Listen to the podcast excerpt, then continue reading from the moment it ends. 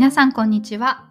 ジュエリーデザイナーがお送りするラジオ番組ジェムラジジュエリーラジジュエリーランドの向こう側。この番組は私杉村萌実が商品のその先にあるものづくりの背景やアイデンティティをシェアしていく番組です。えー、今日はですね自己肯定感を高めるためには人に勝つことよりも自分に勝つことの方が有効であると。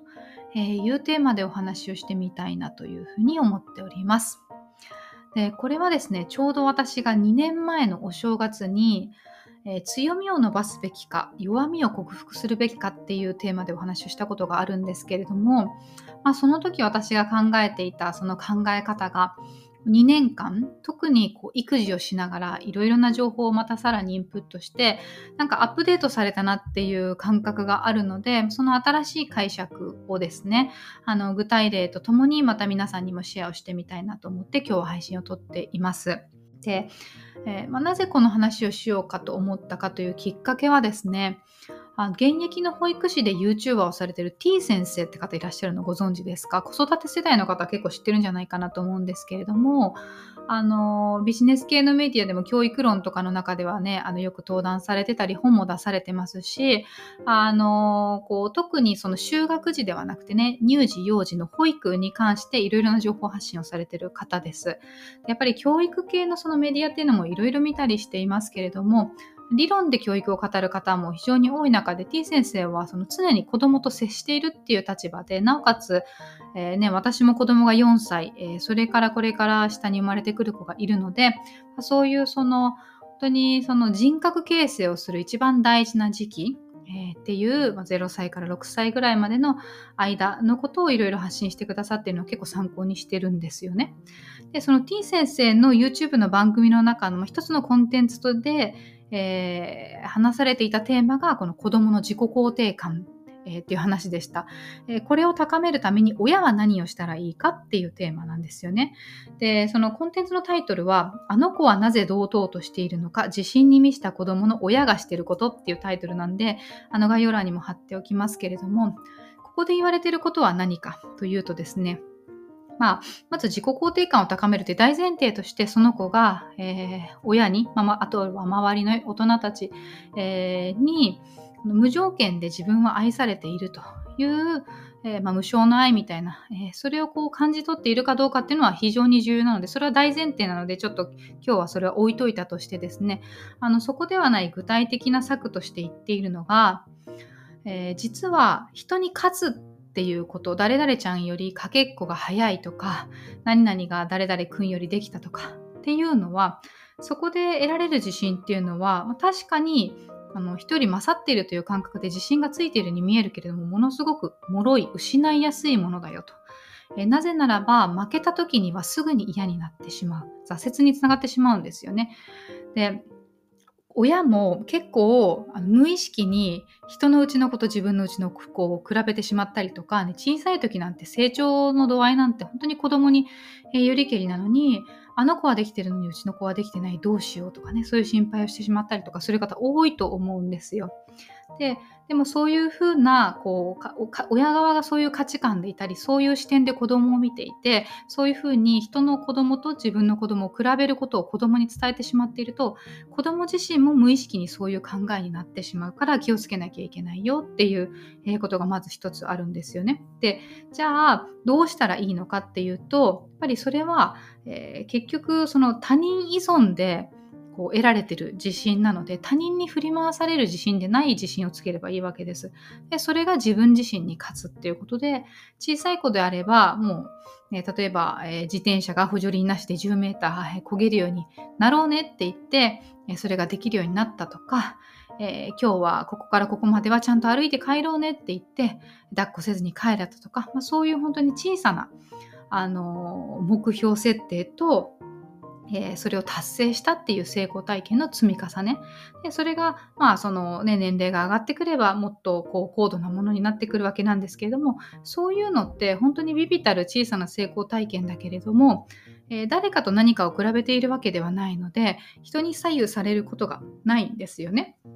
ので、えー、そういうのを褒めてあげること、えー、あるいはそういう目標設定を一緒に作っていってあげることっていうのを意識的にちょっとずつやることの方が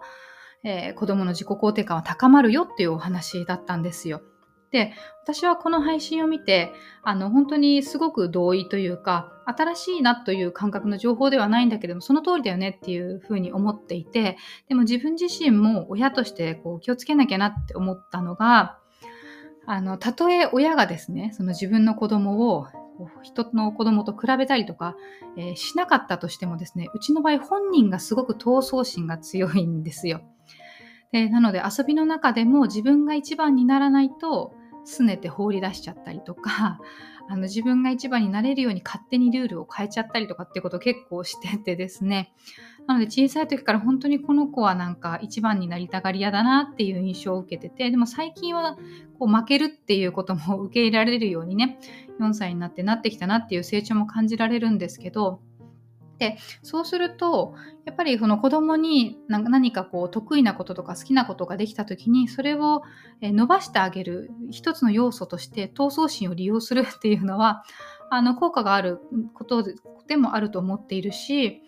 でだけれどもなんか子供がじゃあ誰々ちゃんに勝ったとか、えー、いう風な感情を抱いた時にですね、あの、それやっぱり褒めたくなるじゃないですか。褒めちゃうじゃないですか。でもその時にどういう態度で接するべきなのか、どういう言葉選びで褒めるべきなのかっていうことを、こう、大人側はね、しっかり考えた上で、あの、接しないといけないなってことを自分に対してもすごく思った回だったんですよね。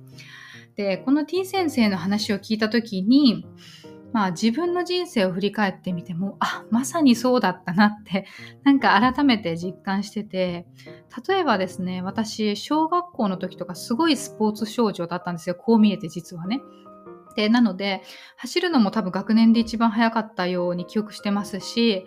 あの、飛び箱とか、なんだろう、鉄棒とか、とあの、ハードルとかね、あの、みんなが難しいとするようなもののお手本役としていつもクラスメートの前でやらされてたんですよ。で、でもその時、人と比べて勝ってることに対しての自信があったのかっていうと、そういう記憶あんまりなくて、おそらく本当に好きだから。で、好きで頑張ると結果が出て、で、得意なことになって、っていうなんかいい循環だったと思うんですよね。ででも挫折はやっぱりやってくるんですね。あの中学校に上がった後に、まあ、その時点で身体能力が高かったので、えー、バレー部の先生にあの一番厳しい部活の先生に声をかけられてママとバレー部に入ってしまうんですよ。でその時はあのやっぱり小学校の6年生とか中学1年生なんて言うても子供じゃないですか。で他の子たちもまだ筋力とかも少ない中で私は割と結構高かった。で、えー、なので目立って頑張れてたんですけれども、えー、最後の最後の3年生の時にですね、えー、っと、怪我をしてしまうんですね。人体を、膝の人体を伸ばしてしまって、で、3年生ぐらいになると、その一緒にやってきたチームメイトたちも毎日毎日ね、筋トレとかもして練習してるので、実力ついてくるじゃないですか。で、そういう、あの、周りがどんどんレベルが上がっていった時に、えー、バットのタイミングで私自身は、えー、スランプになってしまうっていうことになってその時にね全ての自信を失いましたよね。なんか今まで自分が得意だったこと他の人よりできてたことっていうのが、え他の人よりできないことになってしまった劣等感の方になってしまったなのにもかかわらず、えー、キャプテンだったので引っ張っていかなきゃいけなかったっていう、まあ、すごく辛い時期だったんですよ。で、ここからどうなるかというとですね、結局そのぐらいの時期ってもう思春期なので、他人と自分を比べたり、人からどう見られてるかって気にしてる時期じゃないですか。えー、なので、あの、それでもう、あの運動するっていうことスポーツそのものに対して好きという感情もないし得意という感情もなくなって、えー、しまったんですよね。まさに他人に左右される、えー、自信の失い方をしてしまって、あの後遺症もすごく長引いてしまったのもあったんで高校とかもね、陸上の授業とかは見学しなきゃいけなかったり、えー、とかですね、あの冬になると膝が痛んだり、自転車長く漕ぐと、もうビッコ引いて歩かないとしばらく歩けなかったりとか、まあそういう風になってしまってですね、もちろんそういう怪我が要因っていうのはまた他人に振り回されるというのは違うものですけれども、まあ自信を失いましたよね。で、そこから、えー、まあ自分はおしゃれが好きだったし、あの周りからもそういうふうに言ってもらってたので文化服装学院にあの進学をしてファッションの世界を志そうと思ったんですけどでもそれも自分にとってのあの人よりもあの得意な分野だったわけではあるけれど言ってみればそりゃ全国からおしゃれな子が集まってきて才能のある子が集まってくるんですよね。そうすると自分の長所を伸ばしたいと、えー、生かしたいと思って進んだ道ではあるけれども上を目指そうと思えば常に常に先には誰かが いてですねでそうすると自信になるどころか焦りになったりとか逆に劣等感になっていくんですよね。なんでその文化服装学院に入って、えー、そういうものづくりに関してとかですねあのー、周りの子たちより自信が持てたことってほとんどなかったんじゃないかなと思います。だからこそ文化祭とかの活動とか頑張ったりはしてましたけれども、まあ、根本的には常に劣等感を感じていたように思うんですよね。で、あ、それってこういうことなんだなって T 先生の、まあ、話を聞いて改めて思ったんですけど、じゃあ逆に自分でもなんかその自分に打ち勝つようなそういう経験ってなかったのかなってそれによって得られた自信ってなかったのかなって思うと最近で言うとですねあの FGA という宝石学の最難関のねあの資格試験、えー、に合格したっていうのはまさにこちらのパターンだったと思うんですよね。で、これはね、私も本当に今でも忘れられないんですけれども、1回試験落ちて2回目の試験を受けた時に、試験が終わって、試験会場からこう、なんていうか、自動扉が開いて、外に出て、夏のね、日差しの中、あの、外の空気を吸った時に、なんかものすごい自分が自信に満ち溢れている、感覚、すがすがしい感覚みたいなのを感じたんです。それは今までそういう感情になったことがなくて、明らかになんか一段自分がレベルアップしたなっていうのを感じたんですよね。というのはそれまであの日本に戻ってきてジュエリーブランドを日本で展開しようと思った時に、まあ、周りにももちろん最初から競合はいましたしでそうするとじゃあ周りのジュエリーブランドさんとか天然石を扱う方たちがどういう商品を売ってるんだろうかとかどういう売り方をしてるんだろうかって逐一やっぱり気になっていたんですよね。ででもなんかあのその瞬間になんかそれまでこう考えていたことがものすごくちっぽけな悩みだったなっていう風に感じ全く気に入らなならなくなったなんか視点がこう変わったというか自分の視座が一段上がったなと、えー、それは、えー、そういうそのなんていうか気にしていたその自分のそのえー、ていうかなマーケット市場エリアよりも自分のレベルが上がったからだと思うんですよね。でこれはまああのなんだろう私にとってなぜそれが弱みの部分を克服して、えー、自分に打ち勝った、えー、でついた自信だったのかというとですね宝石学って基本的に突き詰めようと思えたらもうどこまでもあの物理科学の世界なんですよね。で理論で学ぼうと思ったらもちろんあのいろいろこうなんていうの宝石を紹介する書籍とかも一般にも売られていますし自分は仕入れということで言えば経験は他の人よりも長けてたと思ってたんですけどでも専門性を深めようと思ったらもうそこをのハードルを乗り越えるしかなかったんですね。で私は、え物理科学大嫌いで先ほど言ったみたいに実技教科体育とかはねずっとオール5だったんですけど逆に数学、え物理科学常に高校では2を取っていてですねあのテストも赤点を取ってそれで再試験を受けて同じ問題を答えればいいやみたいなものすごいやる気がない 数学系理数系に対してですねっていう生徒だったんでとにかく苦手意志がすごく強くてでもそこを結局乗り越えないとそれ以上のレベルにはなれないなっていうことを、まあ、分かったのでなのでそこら辺があんまりそのハードルが高くない人にとってみたら、えー、勉強するのも難なくクリアできたようなところ多分私はすごい時間かけてやってたんですよ。えー、でそれを、まあ、すごくこう頑張って克服してやっと合格できたっていうのがやっぱり自分自身の弱みの部分苦手な部分に目を向けて、えー、それをえー、コツコツとね向き合ってやった、えー、結果だということからですねあの自信につながったんじゃないかなというふうに思うんです。でこれは確かに今でも他人に左右されるあの自信ではないので失うことがまずないんですよね。ああこういうことなんだな T 先生が言ってるのはって自分の実体験としても、えー、思ったんですよ。で冒頭ねその2年前に配信をした強みを伸ばすべきか弱みを克服するべきかっていう話の、えー、配信の中でもあの似たようなこと言っててですねそれがその T 先生の話とリンクするなって思ったので今日これを話してるんですけどあの要は強みを伸ばすべきっていうこの論調がこうやっぱ今でも世の中結構強くってそれは時代的にもそうなるよなというふうには思うんですよね。でも強みを伸ばすっていうのは結局その私のさっきの経験談もそうなんですけれども、えー、挫折をしやすいし上には上がいるし、えー、すごく失いやすい自信なんですよね。でも弱みを克服するっていうことはそれがたとえたとえマイナスをゼロにしたり0を1にしたりっていう旗から見たら本当にほとんど変わってないんじゃないぐらいのビビたる変化だったとしてもそれに対して行動をした達成したっていうこと自体が自分の自信になりますしその小さな変化っていうのは他人に揺るがされるものではないので、まあ、確固たるものですよね。で結局その小さな変化を積み重ねてることっていうのが長所を伸ばす時の基礎体力になるんですよね。